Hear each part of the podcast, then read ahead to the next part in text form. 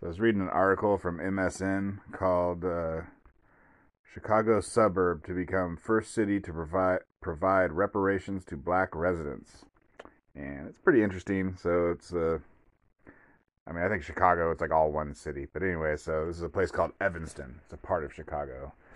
I don't know how rich they are. I have, I have a feeling they're probably. Yeah, they got a picture. It's got a picture of a Mercedes. Yeah, they're rich.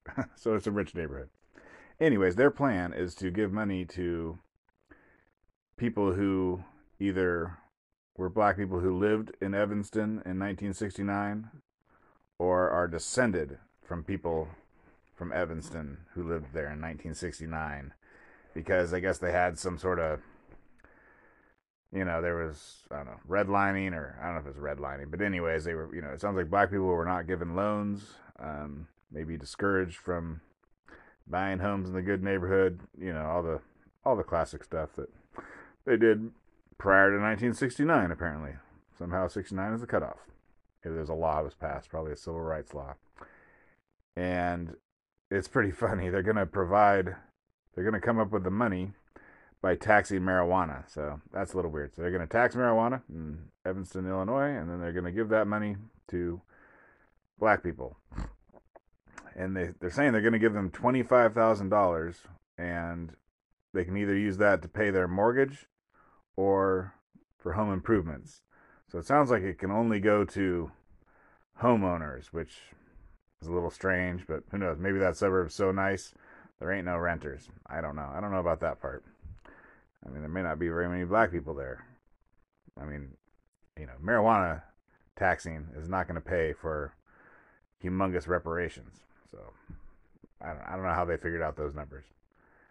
Um, I think that's, you know, I mean, if if that city did bad things to black people in '69, or 69 and prior.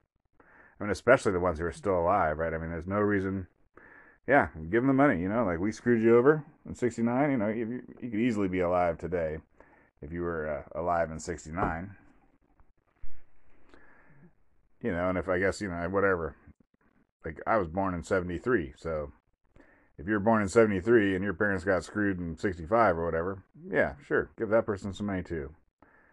Uh, you know, Coleman Hughes talked about it, and he's like, you know, reparations. Like, you know, why are you get, you're going to give me money for something that happened to, uh, you know, something that happened to my ancestors 150 years ago.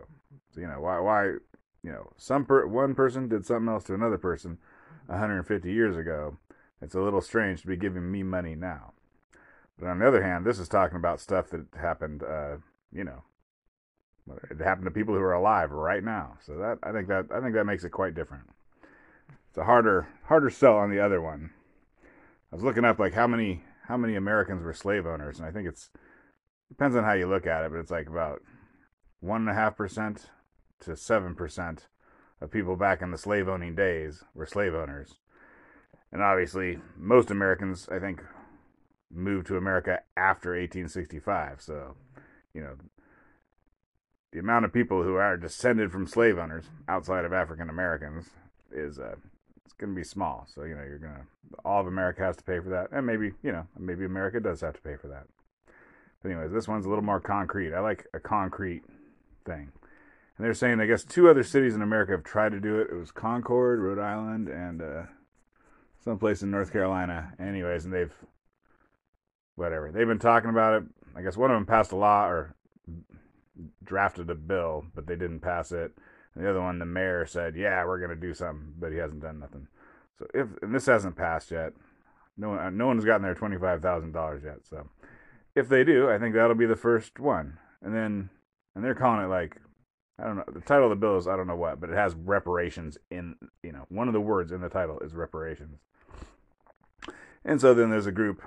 I don't know. This article mentions a Facebook group. It's just like I mean, anyone can start a Facebook group. That doesn't really mean anything. But anyways, they mentioned a Facebook group who's against this, and they're like, "This isn't enough." And you, you know, you gotta, you know, all the banks that participated in this, we gotta, you know, we gotta take them down, and blah blah blah. And uh, anyways, some people are just never happy. You know, like Here's a dollar.